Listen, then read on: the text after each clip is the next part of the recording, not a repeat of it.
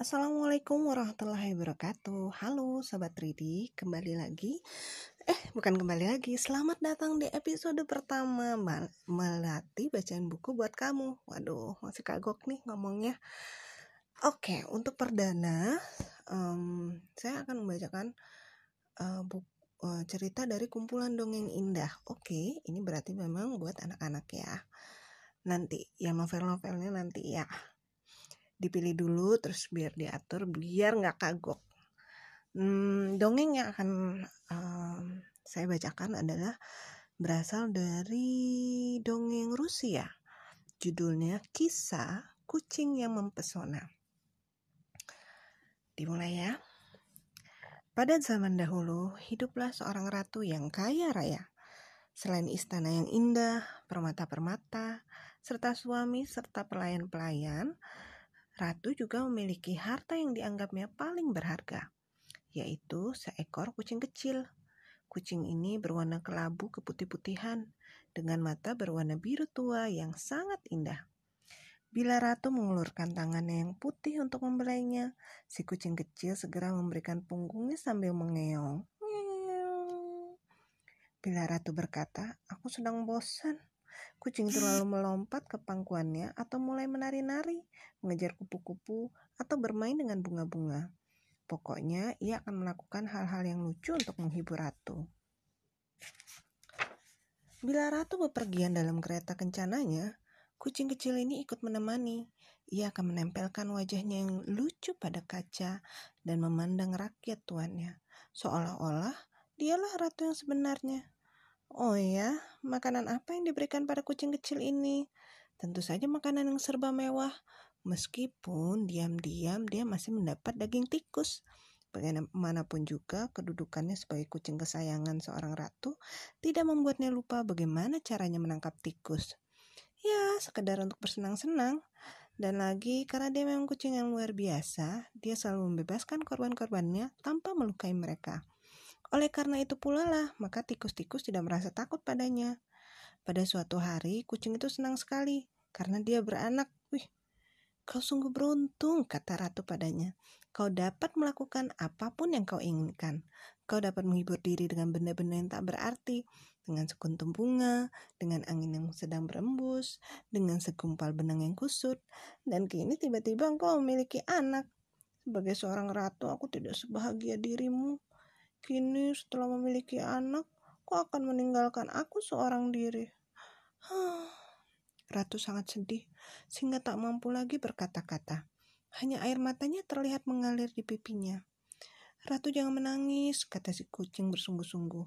Menangis itu tidak ada gunanya. Ia meletakkan sebelah kakinya yang berbulu lembut di atas tangan ratu. Ayolah, hapuslah air matamu. Sayangilah mata yang indah itu. Hamba yakin Ratu juga akan bahagia seperti hamba. Dengan tersipu-sipu, Ratu menghapus air matanya. Ketika malam tiba, kucing itu berlari ke hutan menemui salah seorang peri sahabatnya. Tak jelas apa yang mereka bicarakan.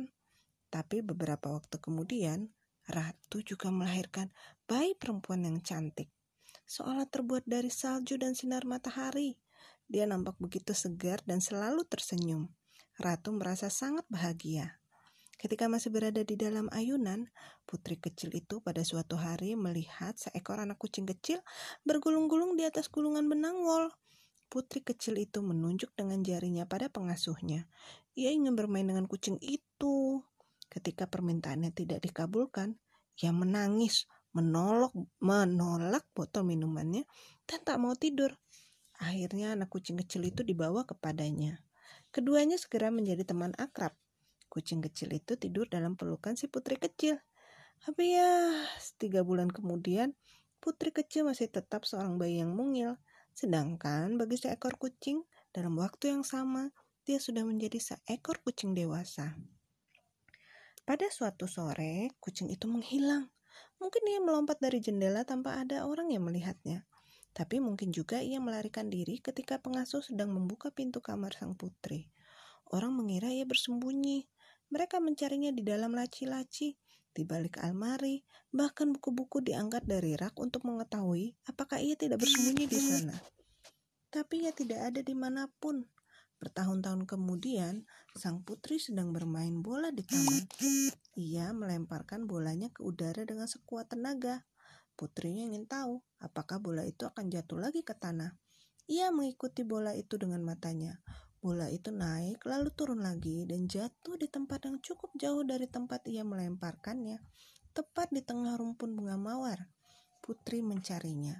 Dia terhalang oleh duri-duri mawar, tapi dengan berani, ia menyebarkan ranting-ranting itu satu demi satu, dengan harapan dapat segera menemukan bola putihnya. Perhatiannya terpaku pada sebuah bola kecil dari bulu-bulu halus yang dapat meregang, yang dapat membuka mulutnya yang lebar, namun punya lidah yang berwarna kemerahan. Selamat pagi Ingrid, kata sang kucing. Bagaimana kau dapat mengetahui namaku? Tanya sang putri. Apakah engkau lupa pada adikmu, Kisah? Tanya sang kucing. Aku tidak pernah punya adik, kata sang putri. Apa engkau lupa bahwa aku pernah tidur dalam pelukanmu? Iya, anak-anak memang udah jadi lupa. Kalau aku, aku masih ingat ayunan milikmu dulu, milik kita. Bukakan pintu gerbang istana, akan kutunjukkan ayunan itu kepadamu. Kalau katamu benar, kenapa engkau pergi? Tanya putri itu. Sang putri kemudian mendengar teriakan pengasuh yang baru sadar bahwa putri asuhannya menghilang. Putri Ingrid, Putri Ingrid. Untuk menenangkan hati pengasuhnya, sang putri menjawab, Ya, ya, aku di sini. Muncullah kemudian wajah pengasuh yang pucat pasti karena khawatir. Dia melihat kucing itu lalu bertanya pada sang putri, apa yang putri lakukan bersinatang menjijikan itu?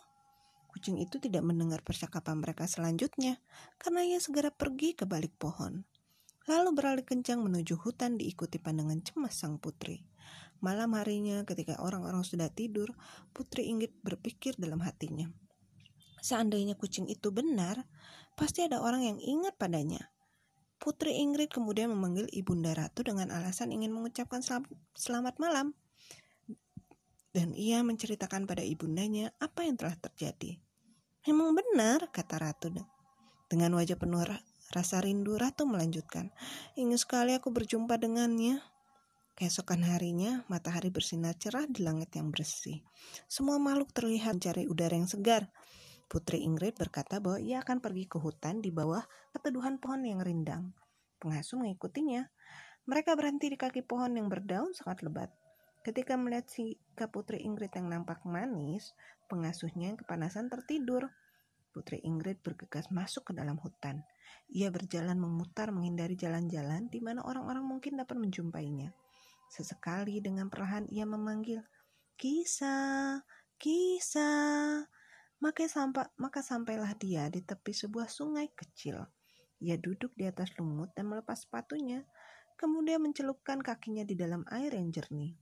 Ia membiarkan kakinya berada di dalam air sambil berharap Kisah tiba-tiba melompat dari sebuah pohon di dekatnya untuk mengejutkannya. Tapi bunyi apakah itu? Tiba-tiba ia mendengar bunyi gaduh yang menakutkan dari ranting-ranting yang patah. Dengan ketakutan matanya mencari ke arah datangnya keributan. Ia melihat seorang raksasa yang berjenggot hitam. Raksasa itu membungkuk ke arahnya, mencekalnya sambil berkata, Ikutilah aku. Ia terpaksa mengikuti tanpa berani membantahnya. Ia sangat ketakutan hingga tidak berani meminta izin untuk memakai kembali sepatunya. Raksasa itu memaksanya berjalan cepat. Oh, perintah ini sungguh tak menyenangkan.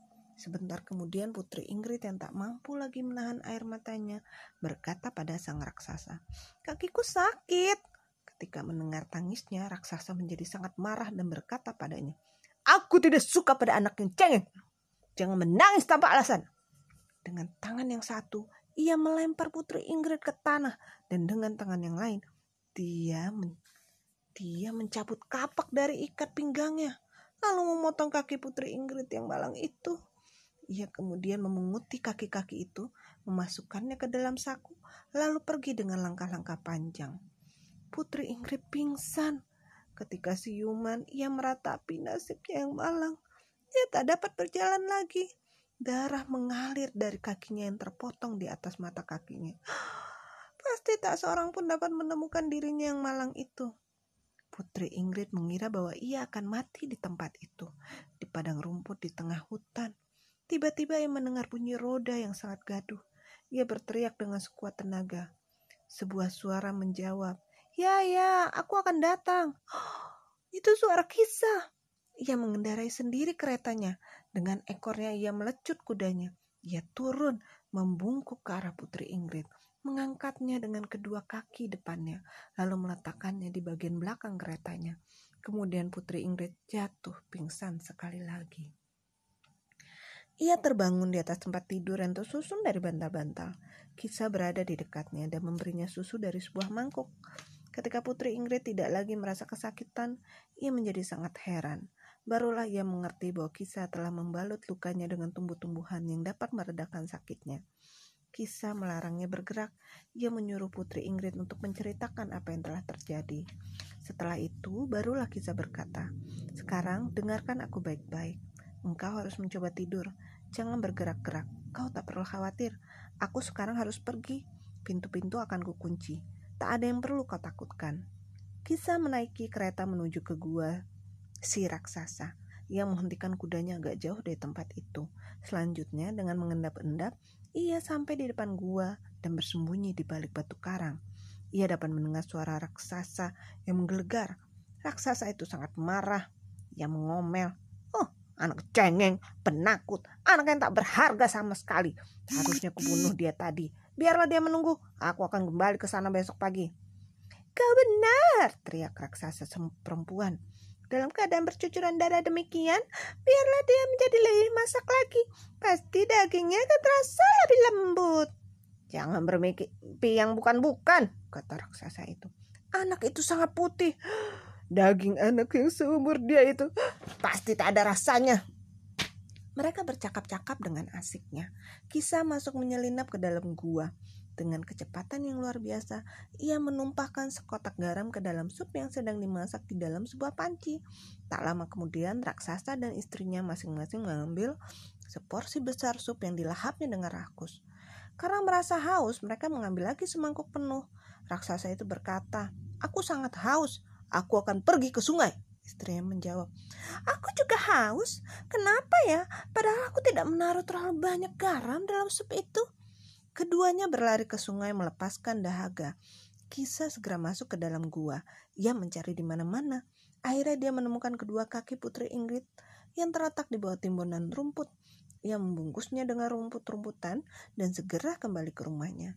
Putri Ingrid menunggunya. Ia menutupi wajahnya dengan kedua belah tangannya ketika dia melihat potongan kedua kakinya. Kisah menenangkan hatinya sambil berkata, Jangan khawatir, dalam satu menit kaki-kakimu ini akan terpasang kembali dengan sempurna. Ia memasang kaki-kaki itu pada tempatnya dan membungkus mata kakinya dengan terumputan yang berkhasiat untuk menyembuhkan luka-luka.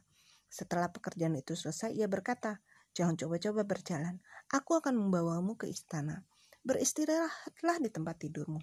Ibundamu pasti akan berbahagia berjumpa kembali denganmu. Ya, kau masih harus beristirahat beberapa hari lagi. Putri Ingrid menuruti perintah kisah. Ketika ratu melihat putrinya di dalam pelukan kisah dan mendengar apa yang telah terjadi, ia tak tahu bagaimana ia harus berterima kasih pada sang kucing. Ia berkata bahwa tak ada imbalan yang cukup pantas baginya. Kisah menolak tinggal di dalam istana. Tentang hadiah baginya, ia berkata, kita dapat membicarakannya lagi nanti. Putri Ingrid merasa sedih ketika mengetahui bahwa kisah telah pergi tanpa mengucapkan selamat tinggal padanya. Begitu sedihnya dia hingga tidak mau makan dan minum apa pun. Ratu memberinya segala macam bingkisan dan hadiah. Juga Ratu memberinya gaun-gaun buatan penjahit yang terbaik. Baju-baju yang bersulam bunga-bunga dari emas dan gemerlap oleh batu-batu permata. Putri Ingrid tetap murung, pandangannya kosong, Tak ada sesuatu yang menarik perhatiannya lagi. Akhirnya Ratu menjumpai raja yang selalu sibuk dengan segala urusan kerjaan. Aku sudah mencoba segala cara, kata Ratu. Belum semuanya, jawab raja. Apalagi yang kurang, tanya Ratu. Kita belum mencoba mencarikan suami baginya, jawab raja. Maka diundanglah semua pangeran dari kerajaan-kerajaan di negeri itu. Di antara mereka terpilihlah yang tampan-tampan. Para pangeran diperkenalkan pada Putri Ingrid. Dia tersenyum manis pada salah seorang dari para pangeran itu. Seluruh rakyat gembira. Undangan segera disampaikan pada para bangsawan dan putri-putri kerajaan. Lonceng berdentang. Perkawinan dilangsungkan. Perayaan yang serba mewah itu kemudian dilanjutkan dengan pesta dansa. Pada saat kedua mempelai akan beristirahat di dalam kamar pengantin, kisah muncul. Putri Ingrid sama sekali belum melupakannya. Ia segera memeluk kisah, tapi kisah berkata, aku datang untuk mengambil hadiahku. Apa yang kau inginkan? Tanya Putri Ingrid. Aku ingin tidur di kaki tempat tidurmu malam itu. Hanya itu? Tanya Putri Ingrid. Ya hanya itu saja, kata kisah. Demikianlah yang terjadi. Keesokan harinya, ketika matahari terbit, di kaki tempat tidur tergolek seorang putri yang sangat cantik. Ia segera menceritakan riwayatnya. Seorang pria yang jahat telah menyihir ibu dan dirinya. Mereka akan tetap menjadi kucing sampai mereka berhasil melakukan pekerjaan yang benar-benar istimewa. Sayangnya, ibunya mati tanpa mampu berbuat sesuatu yang luar biasa. Tapi karena perbuatan raksasa yang jahat itu, ia telah berhasil menunjukkan kehebatannya. Sekarang ia bebas dan kembali menjadi seorang putri. Putri Ingrid sangat bahagia memiliki teman seperti Putri Kisah. Putri Kisah dicintai semua orang dan ia tinggal di, di istana sampai ia juga menemukan suami pilihan hatinya. Oh, siapa yang menyangka ya? Ternyata Kisah adalah seorang putri yang dikutuk. Baiklah, untuk yang sekarang ini kita sudahi dulu ya. Hmm, mohon maaf nih tadi masih kedengaran suara WA-nya. Next akan lebih baik lagi. Oke deh, sampai jumpa lagi. Hai. Bye-bye anak-anak soleh, soleha, sehat, cerdas, bahagia di lindungi Allah. Assalamualaikum.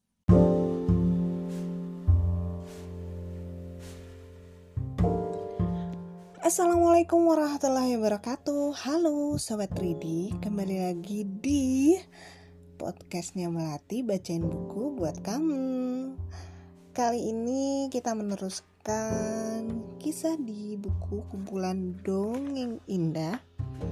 Um, Kali ini judulnya adalah Si Bungsu dan Putri Kucing Belang. Si Bungsu dan Putri Kucing Belang ini Coba dilihat dulu Oh, adalah dongeng-dongengnya Grimm bersaudara. Jadi ini oh, udah klasik banget ya. Oke. Tanpa berlama-lama lagi kita mulai si bungsu dan putri kucing belang. Pada zaman dahulu di sebuah rumah penggilingan gandum, tinggallah pemiliknya yang sudah tua karena hidup sebatang kara, Pak Tua memperkerjakan tiga orang bersaudara sebagai pegawainya. Setelah lewat beberapa tahun, Pak Tua memanggil ketiganya dan berkata kepada mereka, "Kalian tahu, aku tak punya anak sebagai pewarisku. Oleh karena itu, aku akan memberikan rumah beserta penggilingan gandum ini kepada salah seorang di antara kalian yang dapat membawakan aku seekor kuda yang indah dan tegap.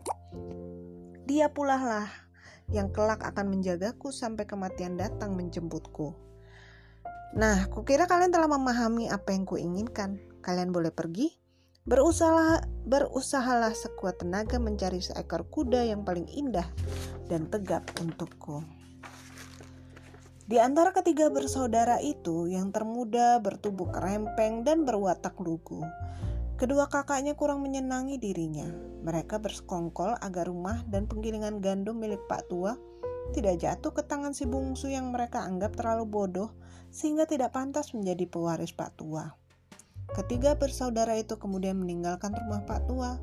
Setelah keluar dari batas desa, kedua kakak itu berkata kepada si bungsu, "Bungsu, kau terlalu bodoh. Sebaiknya kau tinggal saja di sini. Jangan bermimpi kau akan berhasil menemukan kuda yang indah dan tegap dan membawanya ke rumah Pak Tua." Tanpa menjawab sepatah kata pun, Bungsu melanjutkan perjalanannya, mengikuti kedua kakaknya. Ketika malam tiba, mereka mencari tempat untuk tidur. Di bawah sebuah pohon mereka, di bawah sebuah pohon, mereka membuat tilam dari daun-daun pakis. Karena telah menempuh perjalanan yang jauh dan melelahkan, begitu membaringkan tubuhnya, si bungsu langsung terlelap. Melihat hal itu, Si sulung dan si tengah berusaha membuka mata dan tetap terjaga. Setelah yakin bahwa si bungsu benar-benar pulas, diam-diam mereka bangkit dan meninggalkan si bungsu seorang diri. Setelah berlari cukup jauh, mereka tertawa tergelak-gelak sambil merangkul dan menepuk-tepuk punggung. Mereka sangat puas telah berhasil memperdayakan si bungsu. Terbangun oleh cahaya matahari yang bersinar di antara dedaunan, si bungsu membuka matanya. Dia sangat terkejut dan tak tahu di mana dia berada. Digosok-gosoknya matanya sambil mencari kakak-kakaknya. Setelah mencari tak bertemu, barulah dia yakin bahwa dia ditinggalkan sendirian di dalam hutan. Tak nampak binatang seekor pun di hutan. Tak ada kelinci, tak ada pelanduk, tak ada rusa, dan tak ada kuda yang melintas di hadapannya. Kemudian dia melanjutkan perjalanannya. Bagaimana caranya mencari seekor kuda? Pikiran inilah yang memenuhi benaknya. Tiba-tiba, seekor kucing yang berbulu belang-belang muncul di mukanya dan menghentikan lamunannya. Dengan ramah, kucing itu menegurnya. Mau ke mana kau bungsu? Kata si bungsu yang masih dalam keadaan terheran-heran. Apakah kau dapat menolongku? Tentu saja, kata kucing kecil itu. Kau mencari seekor kuda bukan? Ikuti aku dan kerjakan apa yang aku perintahkan padamu selama tujuh tahun. Setelah masa yang kutentukan itu terlampaui, aku akan memberimu seekor kuda yang terindah yang pernah hidup di dunia. Seekor kuda yang belum pernah kau lihat. Seekor kuda yang benar-benar indah, tak terlukiskan dengan kata-kata. Kukira dia tidak berdusta. Kucing seperti ini belum pernah kulihat. Dia tahu semuanya. Aku akan mengikuti dia dan menurut apa yang akan diperintahkannya padaku, kata si bungsu dalam hati. Demikianlah kucing belang membawanya masuk ke sebuah istana ajaib. Di sana kucing itu memiliki kucing-kucing pelayan yang selalu siap melayani dengan sikap yang anggun dan menawan. Makan malam disiapkan dengan iringan musik. Ada seekor kucing memainkan biola, yang lain memainkan selo, dan yang ketiga meniup trompet. Pipi-pipinya menggembung seperti mau meletus saja. Setelah makan malam selesai, meja dibersihkan. Dan kucing belang berkata pada si bungsu, Sekarang kita akan berdansa bersama-sama. Oh tidak, kata Hans. Itu nama si bungsu. Maafkan aku, aku tidak dapat berdansa, apalagi dengan kucing yang seanggun dirimu. Kalau demikian, kata kucing belang, kau boleh tidur. Pelayan-pelayan datang mengangkat si bungsu ke dalam kamar yang telah disiapkan untuknya. Seekor kucing bertugas menanggalkan sepatunya, yang lain menanggalkan kaos kakinya, dan kucing ketiga memadamkan lampu. Keesokan harinya terjadi upacara yang serupa. Seekor kucing mengenakan kaos kakinya, yang lainnya memakaikan sepatu. Kucing yang ketiga mencuci mukanya, yang keempat membersihkan wajah si bungsu dengan ekornya. Terima kasih, terima kasih banyak, kata si bungsu berulang-ulang. hari itu si bungsu mulai mengerjakan perintah si kucing belang. Sepanjang hari dia mencari kayu untuknya. Dia menebang pohon dengan kapak perak, menggergaji dahan-dahannya dengan gergaji yang juga terbuat dari perak, dan membuatnya menjadi potongan-potongan kecil dengan pisau kecil yang terbuat dari tembaga. Si bungsu bekerja dengan rajin. Setiap hari selalu ada tugas untuknya. Hampir setiap hari dia mencari kayu. Kadang-kadang dia mengambil air dari sebuah sumber atau memetik daun selada. Dia selalu menuruti perintah si kucing belang dan hanya bergaul dengan kucing-kucing pelayan. Tak pernah sekalipun dia keluar dari batas istana ajaib. Pada suatu hari si kucing belang berkata padanya, Potonglah rumput-rumput di padang, kemudian keringkan rumput-rumput itu. Si kucing belang memberinya sebuah sabit emas dan batu pengasah yang juga terbuat dari emas, dan memerintahkan si bungsu agar mengembalikan alat-alat itu kepadanya setelah semua pekerjaan yang ditugaskan padanya selesai. Sambil memotong rumput, si bungsu bertanya pada dirinya sendiri, kapan hadiah untuknya akan diberikan? Dia tak pernah menghitung hari. Sulit baginya untuk mengetahui apakah dia telah melewatkan tujuh tahun di istana ajaib ini atau kau baru tujuh minggu. Bajunya yang tua telah menjadi terlalu kecil baginya. Itu artinya dia telah bertambah besar. Tapi bagaimana dia dapat menghitung hari? Malam itu si bungsu bertanya pada si kucing belang, apakah tak lama lagi dia akan memperoleh kucing yang eh apakah dia akan memperoleh kuda yang telah dijanjikan? Tidak, jawab si kucing belang. Belum saatnya. Kuda itu tak akan kuberikan kepadamu sebelum kau membuatkan aku sebuah rumah Ambil genting-genting, balok-balok kayu, batu-batu, pintu-pintu dan jendela, semuanya dari perak. Baiklah, kata si bungsu. Dia kemudian membuat sebuah rumah kecil yang sangat indah. Ketika rumah itu sudah selesai, dia berkata pada si kucing belang bahwa dia belum juga melihat seekor kuda. Bayangannya aja belum ada. Si kucing belang bertanya pada si bungsu, apakah dia ingin melihat kuda miliknya? Tentu saja, jawab si bungsu. Kucing belang kemudian mengajaknya ke kandang kuda. Dia membuka sebuah pintu gerbang yang besar. Apa yang dilihat si bungsu? Belasan kuda yang sangat indah dengan bulut bulu mengkilat menderap-derapkan kakinya dengan gagah. Si bungsu terpukau melihat kuda-kuda itu. Sukar baginya untuk memilih kuda mana yang terbaik, kuda mana yang paling tegap. Tapi si kucing belang tidak membiarkannya memilih. Dia menyerahkan sebuah kantung kertas berisi roti, sosis, daging, dan telur rebus. Lalu dia berkata pada si bungsu, "Ini sarapanmu. Sekarang kau boleh pergi. Pulanglah ke rumah penggilingan gandum tanpa membawa seekor kuda. Tiga hari lagi aku sendirilah yang akan mengantarkan seekor kuda untukmu.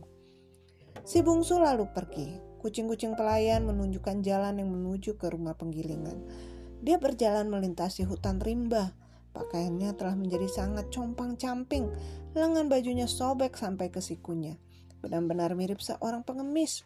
Jari-jari kakinya keluar dari kaosnya yang berlubang. Bagian pantat celananya aus oleh waktu. Setibanya di rumah penggilingan, dia bertemu kembali dengan si sulung dan si tengah. Masing-masing telah membeli seekor kuda. Yang satu berkaki pincang, yang lainnya bermata sebelah. Walaupun demikian, mereka menyombongkan diri bahwa kuda miliknya adalah kuda yang hebat. Di mana kudamu bungsu? Tanya mereka.